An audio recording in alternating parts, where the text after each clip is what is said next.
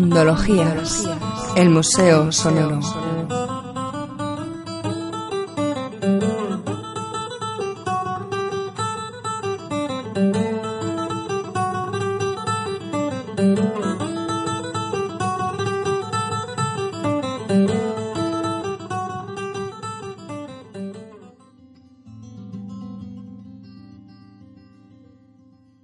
Bienvenidos amigos al undécimo capítulo de Mundologías. Tras casi un año de parón, recuperamos este proyecto que nació con toda la ilusión del mundo y que ahora renace de nuevo con más ilusión si cabe.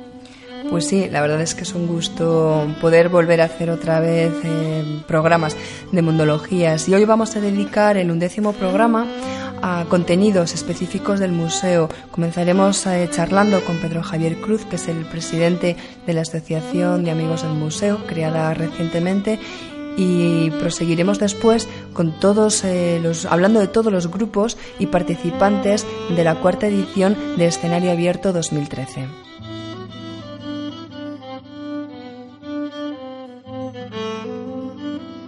Un año da para muchas novedades. Una de las más importantes en el Museo Etnográfico de Castilla y León ha sido la creación de la Asociación de Amigos del Museo, que era una necesidad que teníamos de, después de 10 años de creación del museo eh, nos faltaba a lo mejor esta, esta asociación. ¿no? Gracias a la iniciativa de, una serie de, usuarios y de amigos del centro, pues desde el pasado noviembre podemos contar ya con, esta asociación de amigos y hace poquito precisamente han presentado su, plan de actividades para, para 2013. Así pues, tenemos hoy con nosotros a Pedro Javier Cruz, que es el presidente de esta asociación, antropólogo, etnógrafo y arqueólogo y buen amigo de esta casa. ¿Qué tal, Pedro? Hola, buenos días. Bien, pues lloviendo. sí, estamos en marzo grabando este, este capítulo del, podcast y la verdad es que no para de llover. Bien, pues por comenzar un poquito meternos en faena, eh, pues primero preguntarte el porqué de esta asociación, cuáles son los objetivos o, por qué habéis detectado esta necesidad que, que, en colaboración con el centro, con el Museo Etnográfico de Castilla y León, pues se ha, se ha constituido. Eh, bueno, pues para empezar, el porqué de la asociación no es un porqué, es un para qué, en el sentido de que hay una asociación, estaba creada hace tiempo, lo que pasa que no funcionaba. Eh, entonces, pues una serie de, bueno, de gente aquí del, mundillo, si se puede decir, eh, pues vio la necesidad de continuar esta labor que está un poco parada y por eso mismo se ha, se ha rebrotado, como si se puede decir, la asociación que estaba estaba en, stand-by. Eh, la actual situación que todos conocemos pues es muy mala para hacer desde el museo muchas de las actividades y bueno eh, se ha decidido con ayuda con ayuda de, los socios de los amigos eh, pues empezar a hacer una serie de actividades yo creo que es un programa bastante completo a ver qué tal funciona pues para relanzar la asociación y un poco la, etnografía en Castilla y León y en particular en Zamora, que está un poco, está un poco dormida, básicamente. ¿Nos hablas un poco del funcionamiento de, esta asociación? Eh, bueno, la asociación hay que decir eh, en primer lugar que es autofinanciada, en el sentido de que, bueno, aunque es la Asociación de Amigos del Museo Etnográfico de Castilla y León, eh, pero es un grupo de amigos que con sus cuotas, pagando unas cuotas anuales, que suelen ser, hay una tarifa de precios en función de si son parados, empresas, instituciones, etcétera, o miembros a nivel individual, pagan una, una cuota y bueno, y se proponen una serie de actividades votadas, votadas en Junta General. Eh, se proponen en un programa que no es nunca cerrado, sino que está abierto a la colaboración, a nuevas ideas, etcétera. Eh, con esto, pues bueno, tratamos de, cubrir ciertas, creemos nosotros, ciertas necesidades desde el punto de vista de la etnografía, pues bueno, eh, talleres, eh, conocimiento del medio, en un momento dado organizar, bueno, es un pequeño boletín que tenemos, contar un poco nuestras inquietudes, etcétera, etcétera, un poco que la etnografía se acerque a la gente y no que la etnografía esté desde el pedestal de los, de los que saben y no, y no bajemos a a nivel del ciudadano. Bien, eh, buena muestra de ello es, el, como comentábamos antes, la, programación que se ha presentado. hace, hace un par de semanas. Ciertamente, tal y como, tal y como comenta Pedro, hay determinados aspectos en los que por unas cosas o por otras, pues por falta de personal o por exceso de trabajo, no, no podemos llegar desde, desde el museo, ¿no? Eh, y un ejemplo de esto quizás sea la primera de las actividades eh, programadas por la asociación. Em, lo, que, lo que se ha dado en llamar lecciones de etnografía in situ y toman a Sayago como, como base de, experiencia. Ahora nos contará Pedro eh, el objetivo de esta, de esta actividad y, y, un poco el procedimiento de la misma. El, el hecho, lo que sí que a veces constatamos desde el centro, desde los museos, que eh, quizás nos, nos, falta más salir a campo, ¿no? Posiblemente sea por falta de personal eh, y por falta de tiempo. Estamos todos muy saturados y quizás esta iniciativa de la Asociación de Amigos eh, a la que todos nos apuntaremos además como, como amigos, no, ya no como trabajadores, sino como miembros de esta asociación. De hecho, estamos ya apuntados. Eso, efectivamente pues, eh, pues eh, van, a, van a tomar parte de ello, ¿no? Entonces, el 27, sábado 27 de abril, se ha previsto una salida a Almeida de Sayago y, y Villamor de Cadozos, en la que el propio Pedro, como antropólogo experto y especial conocedor de la zona, pues nos hará una lección sobre el terreno. Explícanos un poquito, Pedro, cómo, cómo es esta actividad.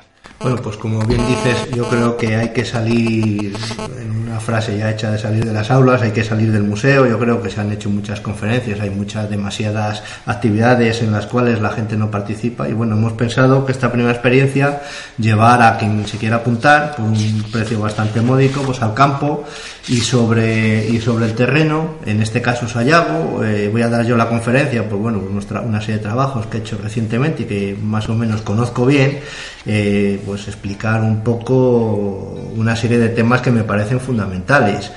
Eh, temas además que sea algo participativos, un poco la configuración del terreno, la arquitectura popular, elementos de la cultura agropecuaria, la religiosidad popular, bueno, un poco para, para lo que la gente cuando va a las conferencias o lee los, en los libros eh, muchas veces no se hace idea, bien, buena idea de lo, que, de lo que estamos viendo, lo que hay en el campo, pues bueno, ir al campo y nosotros a la etnografía, al sitio, a ver a los informantes, a ver los objetos, a ver las construcciones.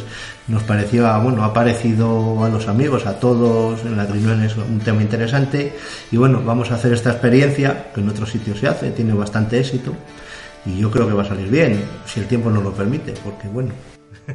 Estamos, últimamente con muchas lluvias y para aquellas actividades que se hacen dentro del museo hay de varios tipos. Eh, una de ellas es eh, o son las actividades musicales. Están planteados de momento dos talleres, ¿verdad? Sí. Bueno, hay, hay tres talleres, más bien. Hay talleres, si vamos de lo más general o más concreto, hay talleres de música, talleres de, imprenta, eh, creo que al menos dos, si mal no recuerdo, otro taller de amuletos. Hay otra práctica, si la que organizo yo es en el campo, eh, se va a hacer otra de fotografía de fotografía callejera por eh, por Alberto Furquet, que es un, bueno, es un buen fotógrafo, un amigo de la casa, eh, que es una, pues, una autoridad en este tipo de, de recogida de, imágenes. Eh, y luego la música. Bueno, la música, ya lo, he dicho, perdón. Eh, grosso modo, la música tenemos varias, varias actuaciones voy a decir así rápidamente porque no tengo que mirar la chuleta porque no, me acuerdo de ellas. Tenemos la primera de, Carlos Beceiro, me parece que es eh, miembro fundador de la Musgaña, el sábado 18 de mayo y bueno, eh, aunque se puede mirar en internet toda la, toda la programación que es muy larga y no la voy a leer porque es, hay mucha... Bueno, pues nos, quedamos con el título del, taller que lo resume bastante bien. Eso es. Este es el primero. Eh, si vamos por orden cronológico, el taller de fotografía callejera por Zamora eh, va a ser eh, el sábado 8 de junio aquí en Zamora y un poco, bueno, pues Alberto es el que nos va nos va a contar un poco los, los pormenores cuando estemos en, Zamora, pues con la cámara, cámara a mano un poco qué es lo que hay que hacer para hacer un buen fotógrafo callejero, por decirlo de alguna manera. Eh, luego, el sábado 29 de junio, un grupo, un grupo de, un grupo inglés, creo que es inglés, y mal no recuerdo, Gloucestershire Morris Men, mi inglés es bastante penoso, en el cual, bueno, pues va a hacer un taller de música y sobre todo de danza, danzas de palos. Danzas de palos sí que efectivamente en Castilla y León eh, son, nos consta que hay centros que trabajan en la danza de palos, con lo cual sería una magnífica oportunidad para que todos aquellos interesados en aprender nuevas danzas con este tipo de este tipo, pues, pues eh, participen con nosotros. 29 de junio, que encima es el pleno día de San Pedro, también que son las fiestas locales, con lo cual, pues mira, más motivos para venir a Zamora. Bueno, eh, continuando con el programa, va a haber un taller de Ravel, de, un palentino que es conocido mío, de mis épocas jóvenes, de estudiante, Alberto Redondo, que va a hacer un taller de Ravel, bueno, pues, cómo se hacen, lo que es el, punto de vista técnico, los Raveles, afinaciones, etcétera.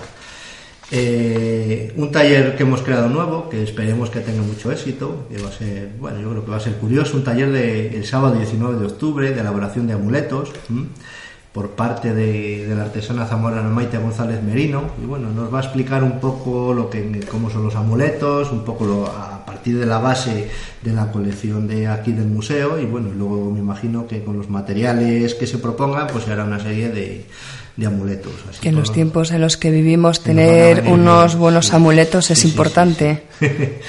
Eh, un taller, un taller de, que ha tenido otros, otros años bastante éxitos, el de imprenta artesanal. Este va, se va a hacer uno el sábado 14 de diciembre por parte del tipógrafo Carlos Martín Ramos y bueno, pues aprenderemos un poco los rudimentos de las imprentas artesanales y me imagino que saldremos, pues bueno, no ya editando libros, pero bueno, eh, sabiendo un poco en qué consiste, que es un tema bastante bastante complicado e interesante por otro lado.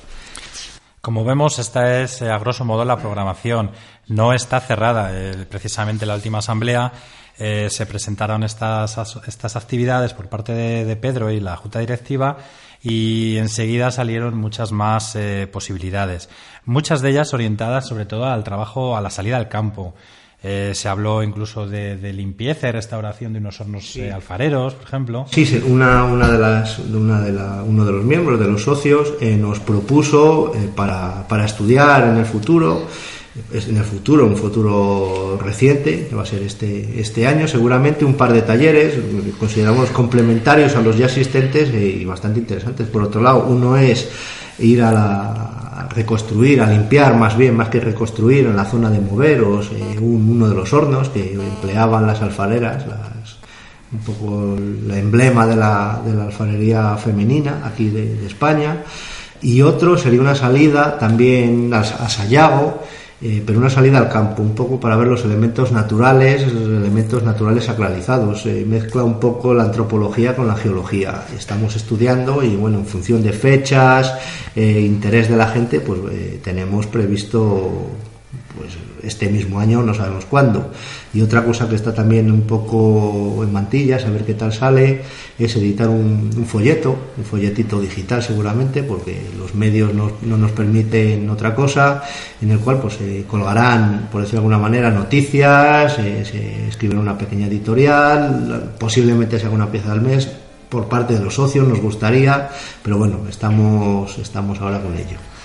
Bien, pues muchas gracias Pedro por tu, por tu visita aquí a, la, primera, al, capítulo número 11 de este podcast también recuperado, al igual que la, que la asociación. Llevamos mucho tiempo sin poder editar un podcast, eh, un nuevo capítulo y aquí estamos. Hemos querido abrir contigo eh, por, la importancia que tiene esta, esta asociación para, nuestro centro. También simplemente comunicar que en la página web del Museo Etnográfico de Castilla y León pueden encontrar todos los interesados eh, pues, información de cómo hacerse socio, de las actividades y de, bueno, en definitiva de, todo, del contacto definitiva con Pedro y con la asociación. Así que Pedro, muchísimas gracias por tu colaboración y, enhorabuena por el proyecto este que, que, personalizamos en ti, pero vamos, que, se ha arrancado nuevo. Bueno, esto es cosa de todos soy una, una, de la, una pobre imagen visible de, de, la, de, los amigos. Los amigos somos todos, la asociación. Gracias, Pedro.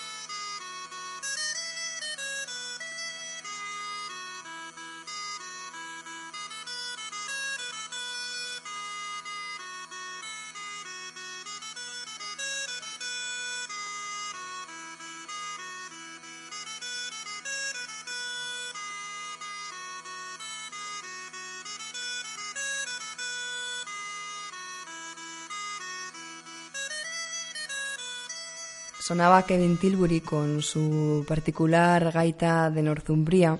Kevin participó en la cuarta edición de escenario abierto que tuvo lugar los días 15 y 16 de marzo en el Museo Etnográfico de Castilla y León.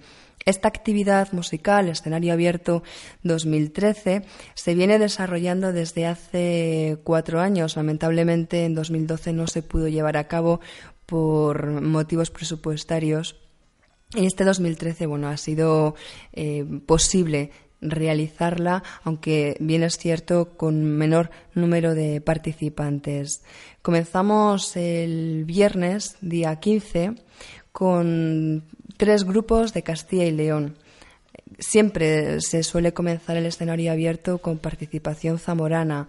Es ya uno de los criterios que, seguimos en esta actividad. Y este año lo hicimos con la asociación La Nota. Bien, eh, Ruth, la nota es, tiene la curiosidad de que es una formación adaptable. Es decir, en función del concierto, del festival al que, al que vayan invitados, pues van unos u otros músicos. Esto, la verdad que no deja de ser curioso y en cierto modo lo consideramos una ventaja también. O, bueno, es interesante el hecho de que puedan tener esa versatilidad en función de, del concierto o del festival al que van invitados. Eh, aportaron en, en, escenario abierto un toque diferente con canciones eh, del folclore zamorano, pero sacando un partido muy peculiar, tal y como hacen ellos, a los instrumentos populares. Eh, bueno, y se permiten ciertas licencias con otros estilos. Bueno, es una de las particularidades de, este, de esta actividad, el que vengan formaciones de todo tipo, con una, aportando variedad eh, sonora y puestas en escena totalmente diferentes. Hay que decir que todos los participantes, tanto los grupos como los solistas de escenario abierto de absolutamente todas las ediciones, eh, bueno, pues lo hacen de manera no, lucrativa, si bien es cierto que el museo corre con todos los gastos eh, de transporte, dietas y, alojamiento.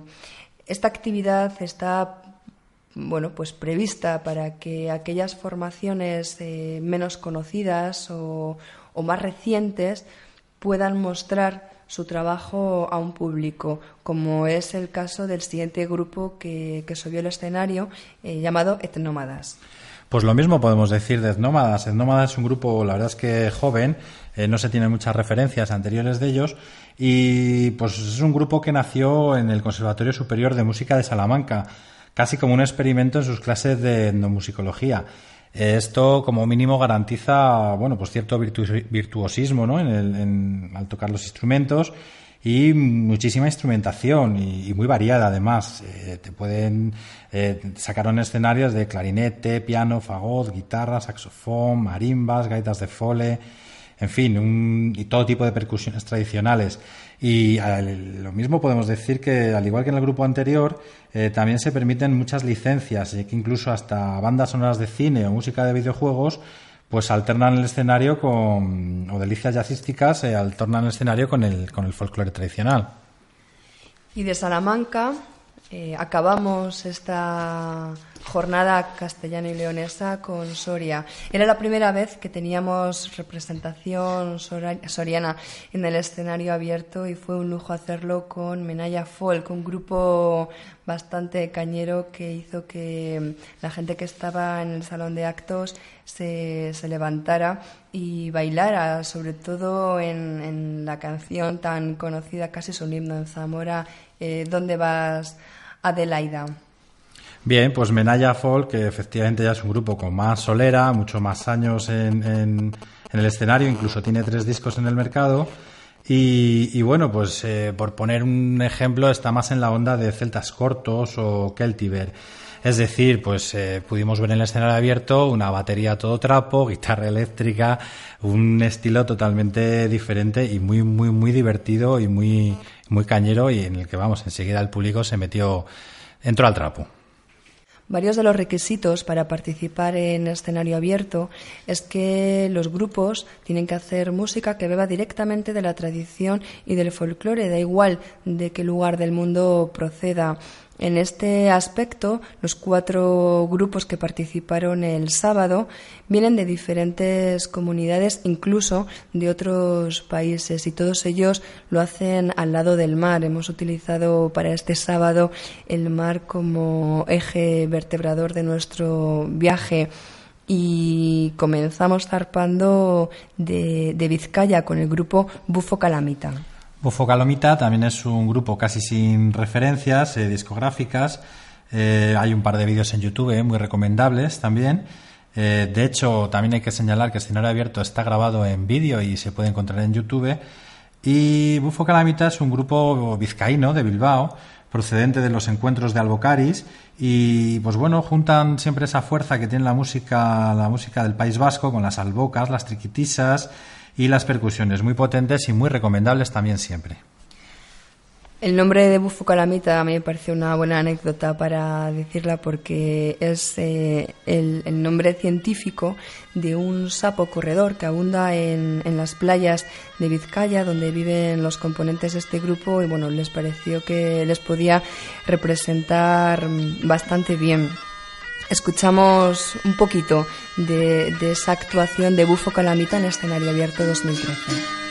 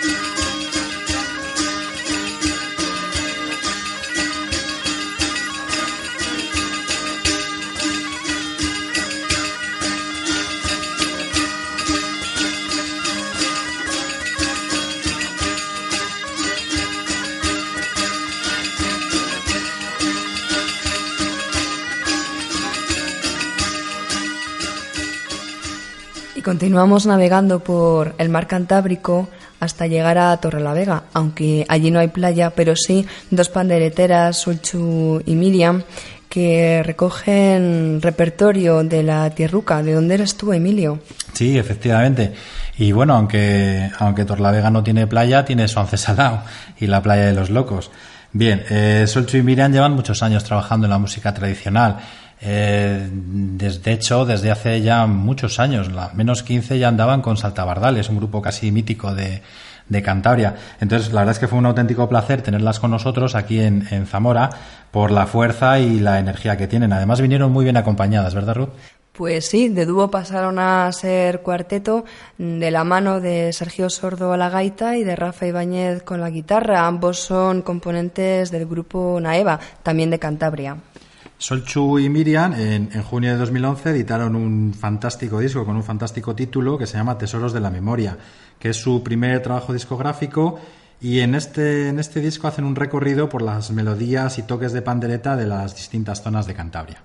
Y seguimos por mar hacia el norte, nos cambiamos de país hasta llegar a Reino Unido, donde encontramos a Kevin Tilbury, como decíamos al principio, con sus peculiares gaitas británicas. Bueno, Kevin Tilbury, además de sus gaitas británicas, las Border Pipes o las gaitas de Northumbria, desde luego que es un estudioso de la música oriental, porque ha sido un, viajero consumado por la India, por Pakistán, por Egipto, por Asia Central, Turquía y todo siempre buscando e investigando pues sobre el tema de las flautas, eh, eh, bueno, incluso hasta el punto de, de hacer su, su investigación, su tesis doctoral sobre sobre la, la, música clásica otomana de Turquía. Vamos, que teníamos aquí con nosotros a un auténtico investigador y, e inquieto de la música. Y también se ganó al público en el momento en que, con estas gaitas de sonido tan particular, que a veces recuerdan incluso los politonos de, los móviles, eh, bueno, pues tocó ¿Dónde vas, Adelaida? Where do you go, Adelaida? Y la gente se volvió muy loca. Y, de Kevin, pues ya rematamos, cerramos el, escenario abierto con el grupo Sidja, que procede de Castellón, del cálido mar Mediterráneo. Bien, desde hace, desde hace mucho tiempo teníamos ganas de traer un grupo mediterráneo. Será también por el frío que hace por aquí, por Zamora, y nos apetecía un poquito de sol. Sid ya es también un grupo ya con cierta experiencia, ya tiene dos, grupos, dos discos en el mercado y está preparando un tercero, además de un modo bien original, puesto que están implicando a todos sus, todos sus seguidores en la producción del disco. Eh, Sid ya eh, plantea a lo mejor un, un, tema novedoso en el Festival de, de Escenario Abierto eh, referente al folclore, sino ya que incluso eh, mezcla eh, ciertos tonos indies en, su música. Mezcla música mediterránea con la música pop indie. La verdad es que todo, todo un descubrimiento y un éxito y una, una suerte cerrar este festival con Sitja. Y para acabar, vamos a escuchar bueno, pues dos temas que hicieron Solchu y Miriam llenos de fuerza y, como decimos, de bueno, pues repertorio de la comunidad autónoma de Cantabria. Viva Cuba porque tiene muralla sobre muralla y sobre muralla tiene el que a mí me roba el alma. Te pones en la ventana, te peinas el pelo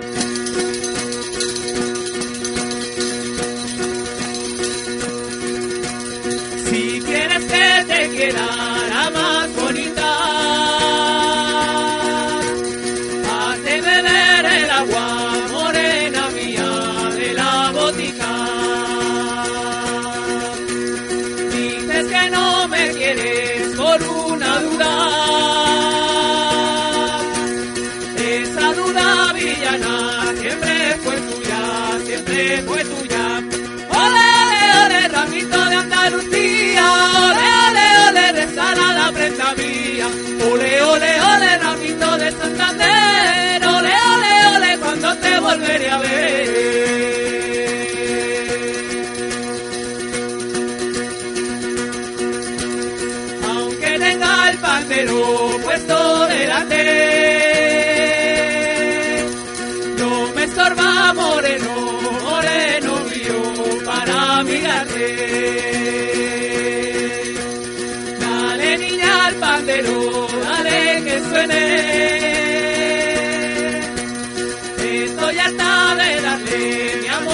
Viene, mi amor no viene. Cómo se menea la aceituna sevillana, mejor se menea tu cuerpecito serrano. Cómo se menea la aceituna en el olivo, mejor se menea tu cuerpecito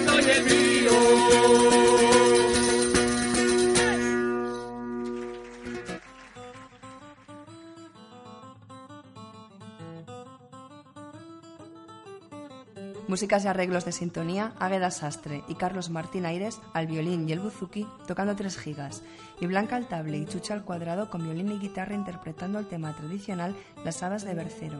Emilio Ruiz. Y Ruth Domínguez. En la coordinación, presentación y selección de contenidos. Alberto Furquet, control técnico. Besos, a, todos y hasta, el siguiente Mundologías.